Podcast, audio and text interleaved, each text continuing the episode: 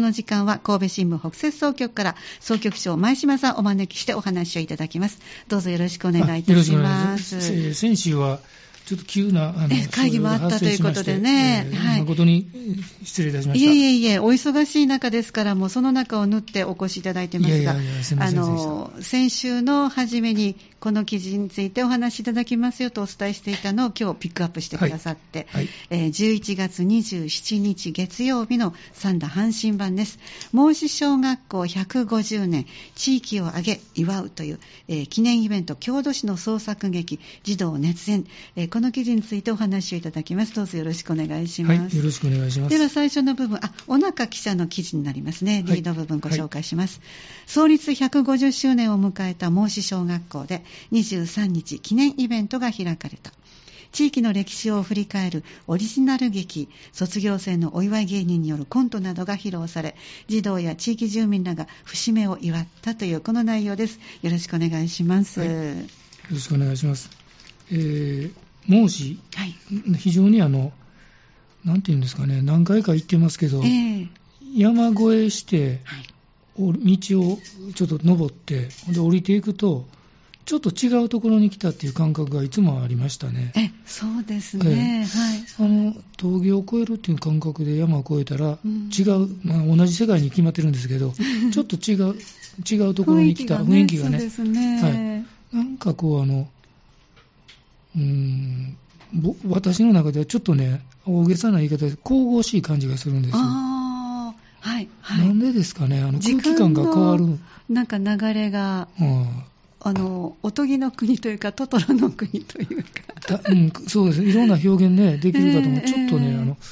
暖かい良い意味でそうですね、ね、うん、違う空間に来たなっていう感じがします。はい、であの三田市の、まあ、皆様ご存知のように、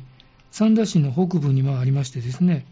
で標高が、この学校の標高が455メートル、高いんですね、高いですよね、、はいで三田市内で最も古い、まあ、同時期に建てられた小学校が多いと思うんですけど、はい、あると思うんですけど、えー、最も古い小学校の一つだと、はい、でえー、まあ、特徴的なのは、えー、校区外、いわゆる学校の校区から、うんでも通学ができまして、うん、でそういうのをまあ小規模特任校、ね、特別に認めている、はい、現在は14人の児童が通っているということです、はい、で今回はその孟子小学校が150年ということですね、えー、まあ、イベントとしましては行事としてはですね、えー、あの体育館が会場なんですが、はい、えー、9月の末にタイムカプセルが掘り掘り起こされてまして、でこれは27年前に埋めてるんですね。えー、で、えー、これはあの記事がそれを遡ります10月4日付で、タイムカプセルを開封したという記事を結構大きくこれ載せてましたんですが、あのその時ちょっとエピソードがあって、一時期埋めた場所が分からないようになってあよくあることだ私たちも結局なくなりましたそうですかせっかく埋めたんですけどそうですか、はい、はい、それ母校でそうですねあそうですか、はいえー、でこの10年遅れて、えー、本来17年後に予定されてたのが、うん、10年遅れて27年後になったと、はいえー、でそのタイムカプセルの中身を会場の体育館に展示したり、えー、で150年を記念して作ったあの、まあ、いろんな作品です、えー、が展示されてました、で、えー、今年は全校児童で「孟子の歴史大冒険」とタイトルをつけた劇を発表されてます、うんはいえー、中身は妖精にもらったお菓子を食べた児童がさまざまな時代にタイムスリップすると楽しいストーリーですねであの孟子の地名の由来になった民話の母子草とか、どあの学校が孟子神楽とか、ええ、まあ、有名ですけど一輪車ですよね、ね、あの力入れるようになったきっかけなどを、え、まあ、ユーモア交えて、えー、このストーリーの中で紹介したということですね、で他には後半になりましてからは、えー、内容が児童とか卒業生には明かされないままサプライズで、でなんと、まあ、川島校長と安倍教頭が漫才、漫才、わすごいで声楽のレッスンを続けているという浜田先生は、メゾンメゾソプラノの歌声を披露したと、まあ、サプライズでしょうね。そうですね、はい、で保護者で構成する孟子幼少育友会さんは人気番組「情熱大陸」をオマージュした、はい、えー、川島校長から見た同校の一日、えー、行事の様子をまとめたビデオを上映したうわすごい、まあ、まあ、ええー、とか驚きあったん違いますよねねそうですねでさらには、えー、あのまたこういう人も生まれているということで驚きますけど、はい、吉本興業所属の、えー、まっさらの1年生のお笑い芸人、えーノブドンさん、ノブドンさん、あのノブですね、はい、であのドドンっていうのはどんぶり、あはい、なんとまだ24歳、えーえー、そうですホームページ等で調べますと、はい、今、確か1年生ですね、えー、そうなんですね、えー、体操ネタが得意で,、はい、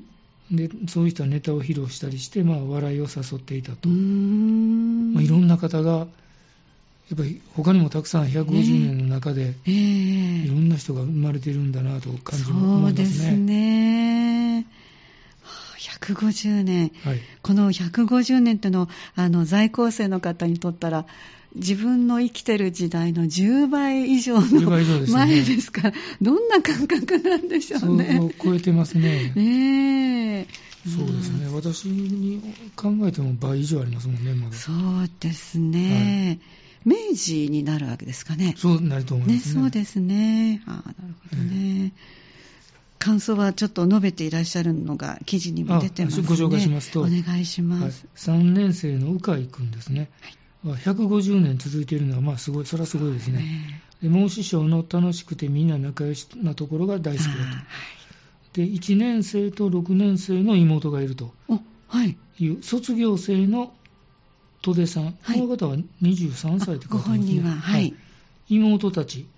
の劇をドキドキしながら見守りましたと、はい、イベントがあればたくさんの卒業生が駆けつける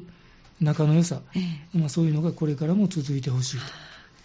話しておられますね、えー、いいですね、はい、あの取材に寄せてもらった時にちょうど神楽の練習を、ね、されてらっしゃるところ取材に行ったことがあるんですけども、はいはい、やっぱり何年生になったら何ができる、うん、例えばその時は笛だったかな、うん、そしたら早く例えば3年なら3年生になって私も笛を吹けるようになりたいですってこう複合の学年ならではの憧れですかね、うん、上に上がっていく、はいはい、すごいいいなと思いましたね、うん、地域の方々もすごくこうあの中に入って、一緒に、そうでしょうね、ねはい、あの学校の,はい、あの成長もご一緒に、授業もね、はい、お手伝いしてらっしゃるのがいいなと思って、いつも見ているんですけれども、うん、えー、この記事のポイントとなるのはいかがでしょうね。そうですねあの孟子という、まあ、そのポイントというか、あのあれですけど、あの孟子って読みにくいですよね。あそうです、あのなかなか読めないと思読めいます、ね、ないですね。母子、母子がまあ通常だと思うんですけど、はい、そうですね、なかなか読めない。うん、サンダってあの、私もサンダに来た時に、光月という字ですね、木の器の、はい、あれも絶対読めない。そうですね。あと一つの、なんかあの、もう一つ読めない、今ちょっとすみません、すぐ思い出せないんですけど、はい、これも読めないなって、割とあの難読地名が、字が簡単なのに、読めない地名が、はいサンダって多いなと思ってて、あの孟子と聞くたびに、そのことを思い 出思い出します、ポイントではないんですけどね、はい、でこのサンダの、なんで孟子と言われるようになったかっていうのを、ちょっと別の記事持ってきたんですけど、はい、まあ、知ってる方はもう知っておられるんですけど、あの有馬温泉に当時に訪れた除名天皇が、初日山の、あの羽の束の初日山ですよね。はい二十日山っていうのか見ますかね、はいはい、観音さんに、えー、猫間中納言茶だよりを代わりに参らせたんですね、うん、病気が治ったと、感激した除名天皇が、20日の里と周辺の土地を中納言に与えて、中納言は高野原、これが今の孟子周辺らしいですわ、えー、でここからが孟子の由来につながるんですけど、はい、中納言は道端の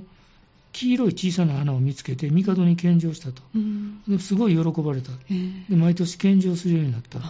で最初は方向草あの立てまつる公の草と呼んでたようですね、はいえー、で中納言が世を去った後そのあのこのその奥様と子供さんが続けてこの花を献上したと、えー、で帝は在りし日の中納言を持って、この母とこの幸せを願ったでそこからこの方向草がええ母子草はいとよ言われるようになったと、はいでこそそこからあの貴乃原を「孟子」とうんこれはただこの言われる中にもなぜ孟子と読むようになったかっていうのはお音としてね、はい孟子と呼ぶようになっなったかはちょたかっとはこの記事でも出てないんですよ、ええええあだそうかでらすちょっとこの謎は残りはうんのは残りますね、うーんなんで孟子になったのかは、ねえそうですね、い、やまたあのなんかの文献にパッと出てくるかもしれない、かもしれないですねはいじゃあ最後に総局長の目線お願いいたしますそうですね、えーやっぱりこの記事は、えー、孟子ならではと言いますかね、のあの門垣さんも先ほどおっしゃられたように、つながりと地域の皆さんの優しさええでもって成り立っているという、まあ、サンダーはそういうところはも、まあ、今でも多いと思いますそうが、ですね、まあ、それが際立っているような小学校かなと、いつも孟子の記事を読むとええ、ほっこりするそ感うじが、ですね、それはあり本ま当すそねうですね。はい寄せていただいてもそんな感じがしました。ありがとうございました。また次回お願いいたします。はありがとうございます。お話をいただきましたのは神戸新聞北摂総局総局長前島さんでした。神戸新聞オンラインでした。